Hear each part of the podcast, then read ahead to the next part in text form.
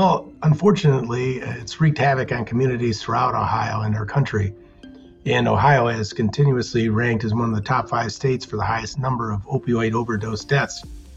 We're starting to make a, a, dent, if you will, in, in, some progress moving forward, but it seems the pandemic created the surge again, and, and we, are beginning to lose more and more uh, people. I won't say just young people, but I think it goes across broad swaths of our population who have unfortunately succumbed to it. And now with the flow of fentanyl, and it's become a bigger problem. This is Countermeasures, brought to you by Emergent. Join us as we explore the shifting, complex world of the opioid crisis. In each episode, we'll hear from makers of positive change as they recount personal narratives of loss and perseverance and offer a way forward to a better future. In the final episode of this season of Countermeasures, you'll be hearing from Congressman Dave Joyce, representative from Ohio's 14th Congressional District. Congressman Joyce has witnessed how his district has been affected by the opioid epidemic and the influx of fentanyl since he took office in 2013 but he and other members of Congress are working on legislation to equip communities and first responders to fight back. You'll also hear from Jessica Hulsey, founder of the Addiction Policy Forum. Both Congressman Joyce and Jessica are advocates for ensuring we are combating the opioid epidemic at a nationwide and policy level. Jessica joined Countermeasures for our third episode on supporting patients and families in crisis. If you'd like to hear more from Jessica, we encourage you to take a listen. Congressman Joyce is a former prosecutor of 25 years, an experience which made him very familiar with the effects that the opioid epidemic is having on communities. When I first got here, we created a group of bipartisan former prosecutors, and we went around the room to try to figure out where we could be that have the most impact with our expertise. And to a person, it all came back to having a problem with opioids and everybody had stories of it. Everybody knew somebody who was lost or uh, had issues, and so from that, uh, we, we we've tried to figure out areas in which we could help stop the flow and target the uh, the help of individuals who were addicted to it. All came to the conclusion that this was not your 28 day dry out of alcohol. This was going to take much longer six, nine months, two years uh, for people to get on the other side, if you will uh, from what's happened. So uh, it was important that we, we do that. And then it's only gotten so much worse with, because of the uh, tragic flow of fentanyl into our country. He has seen how the increase in fentanyl and other illicit and adulterated drugs has impacted Ohio families. Well, criminal organizations uh, find ways to re engineer the fentanyl in substances like uh, xylazine and, and, even more potent than standard fentanyl are more addictive and more lethal at far less doses. I mean, they show you three specks, so it look like uh, grains of salt would be enough to kill somebody. And you know what happened a couple years ago? It really broke my heart. It was a couple of Ohio State University students. These uh, young women went out and procured what they thought to be Adderall in preparation for their taking their final exams, and it was in fact fentanyl. And they both died of an overdose. Now, granted, they shouldn't have been out there getting it in the first place because they weren't getting a prescription from a doctor filled at a pharmacy. But the unfortunate byproduct of that is death. And these young kids, all the campuses throughout the country, are being subjected to this from the ruthless drug dealers that are out there. So I just want to make sure that we get the message out far and wide. If you haven't got a prescription from a doctor that you filled at a pharmacy, don't ingest it because you just don't know what it is.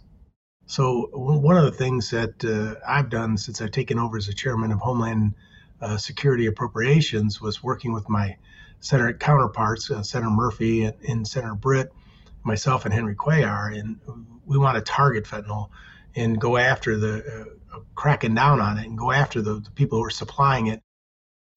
As part of his work to combat the opioid epidemic, Congressman Joyce serves as the co chair of the House Addiction Treatment and Recovery Caucus. This bipartisan group is made up of over 50 members of Congress committed to advancing solutions to the country's multifaceted opioid crisis. Serving as the co chair, uh, I, I, work with a bipartisan group of legislators to try to advance legislation to handle the crisis. And, and like we talked about uh, a little bit before, was the idea that you know treatment uh, is important, and the lengths of treatment are different than any drug up to this point. But it's also important to get people to understand and accept things like naloxone, uh, which you know, we had to introduce uh, to, to, schools to combat this, unfortunately, and grant, provide grant funding to public schools that can be used to purchase and store it uh, for the use in the event of an on-campus overdose. Uh, you got to be ready to deal with it wherever it is, and I think it's important for government first responders to have the access to it so that as they come upon these tragic circumstances, they can do something about it. He has also introduced the Stop Pills That Kill Act. Under current law, individuals who manufacture illicit methamphetamine are subject to major criminal penalties, but the same penalties do not exist for individuals that are doing this with illicit fentanyl. The Stop Pills That Kill Act will help fix this uh, loophole in the federal law. It's bipartisan legislation. It's also bicameral. We got senators on board with this as well. It increases the criminal penalties on individuals who created this, and the criminals that are manufacturing the fentanyl is changing, and our laws need to reflect those changes. And these people need to be held accountable under the law. Jessica Hulsey's goal when she founded the Addiction Policy Forum was to educate legislators about the realities of substance use the Addiction Policy Forum has since expanded to include more direct services. So, when I first created APF, I did a lot of policy work. Uh, I came from Capitol Hill doing uh, work around drug policy and criminal justice policy, and really wanted to bring more patients, caregivers, and individuals impacted by addiction into the fold to inform the issue, to create more resources, to bring more evidence based practice into kind of that policy arena and we still do that, that some of that work but it really has expanded um, in the last you know eight years or so. We do a lot more direct services. We do a lot more research at apf we do a lot more translation of knowledge because as i've we've been digging in and sort of jumping into this field one of the main gaps is the lack of understanding the science and innovations and new strategies and solutions that are available. Uh, so we modify and change direction and jump in quickly when we find an area that is missing in our field where we can be of service. Uh, we don't want to duplicate efforts. There's so many amazing organizations and leaders in this field, but we, we do want to make sure that we're filling those gaps.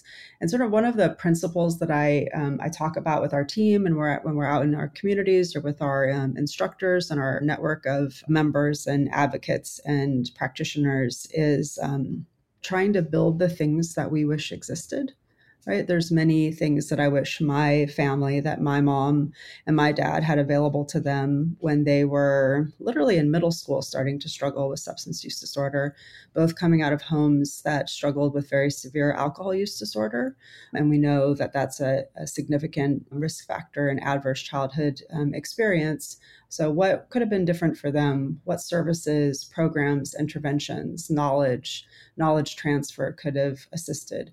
What are the pieces that we need to better integrate this into the healthcare system? What are the things that patients and caregivers need?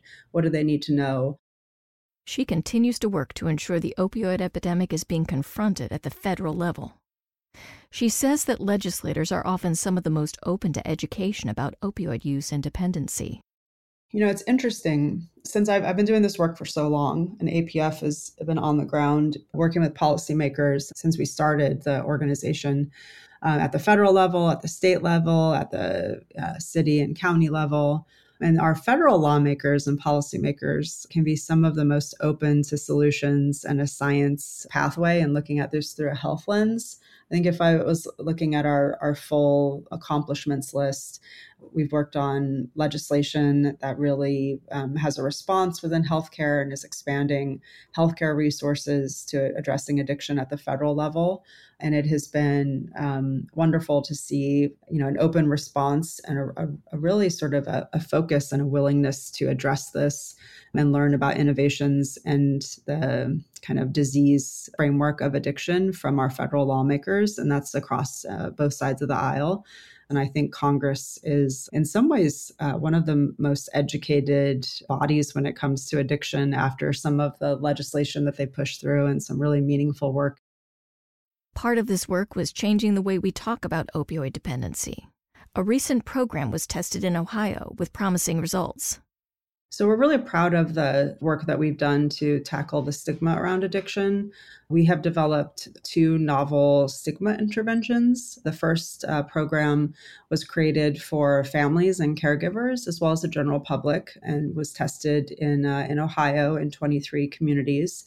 And it, I'm really proud of that work because when you take the time to properly educate anyone, whether you're a practitioner or a caregiver, about the science of addiction, understanding change behavior and priorities, correcting myths and misinformation that is so prevalent when it comes to addiction in the US, uh, you really see a corresponding change in levels of stigma when you re educate, right? And it isn't just education. We have a lot of misinformation. So we really need to deconstruct that and replace it with accurate information about SUD. We partnered with amazing clinicians and researchers in the field to piece this intervention together. We have over 100 instructors that are providing this program on the ground in communities. And that program is called Encompass, a comprehensive training on navigating addiction. Our second stigma intervention, which we're testing right now through our anti stigma initiative, is for practitioners. So, physicians, nurses, criminal justice practitioners, educators, child welfare. Really want this to be an educational program that is accessible and effective for anyone who works in a field that is going to come in contact with those with a substance use disorder, which is a lot of fields. As uncovered this season, first responders are critical to the fight against the opioid epidemic and Congressman Joyce is ensuring responders have the technology they need to effectively and safely identify and handle dangerous drugs like fentanyl. Well, you know, first I've introduced that uh, providing officers with electronic resources, or the POWER Act, to provide state and local law enforcement with high tech devices to detect and identify the dangerous drugs, including fentanyl. So if they see something before you think of a powder as potentially being cocaine or meth or something else that wouldn't necessarily produce a contact death. It's important that they have the tools that are necessary so that they can interdict these drugs as they're before they get into the communities. But it also established a new grant program for the Department of Justice to help state and local law enforcement agencies secure this high tech and portable screening devices so that they can make these uh, decisions right there in the field and pre- prevent officers from getting you know, overdosed or killed because of their doing this. The other thing is you have a lot of officers, unfortunately, who are coming upon this with such regularity, and you have county morgues where they can't facilitate. They get a bad batch of, of this drug into a community, and it kills so many people at one time. It overloads their morgue and so they're getting renting refrigerated trucks just to store bodies. I mean, that's so sickening. But you know, it also is a lot of stress on those officers. So we've introduced the Fighting Post-Traumatic Stress Disorder Act to direct the AG to develop more evidence-based programs that will be made available to public safety officers and for the uh, country to treat and address the PTSD that comes with having dealt with these folks. Ensuring that EMS organizations of all sizes have access to tools and training is another important aspect of this work.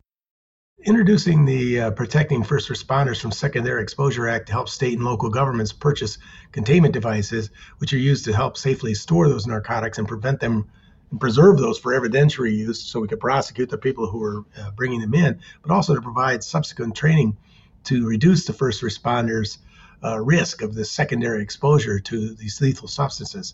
EMS providers in the state of Ohio are, most part, voluntary organizations, or, or and so these people are not necessarily trained the same way, say, an inner city uh, department would be. So we introduced the Siren Reauthorization Act, which would grants local EMS providers the, the ability to purchase new technology and supplies, including naloxone.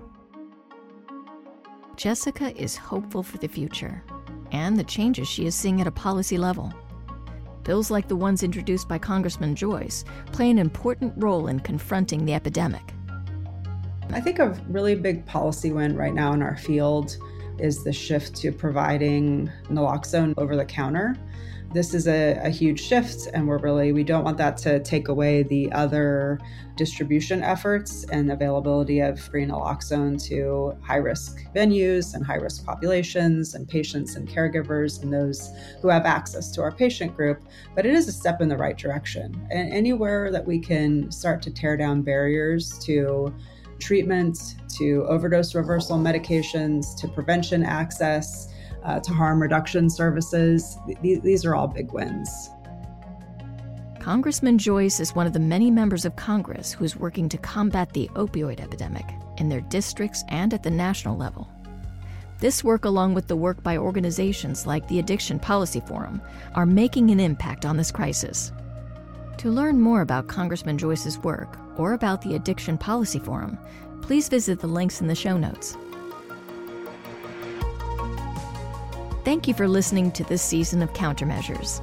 We hope these new episodes have exposed you to new ways of thinking about the opioid epidemic, educated you about opioid dependency, and given you hope for the future. Thank you to all our guests this season for sharing their stories and experiences. Thank you for listening to this episode of Countermeasures. To learn more about what Emergent is doing to address public health threats like the opioid crisis, visit emergentbiosolutions.com. If this episode resonated with you, consider rating and reviewing countermeasures on your preferred podcast platform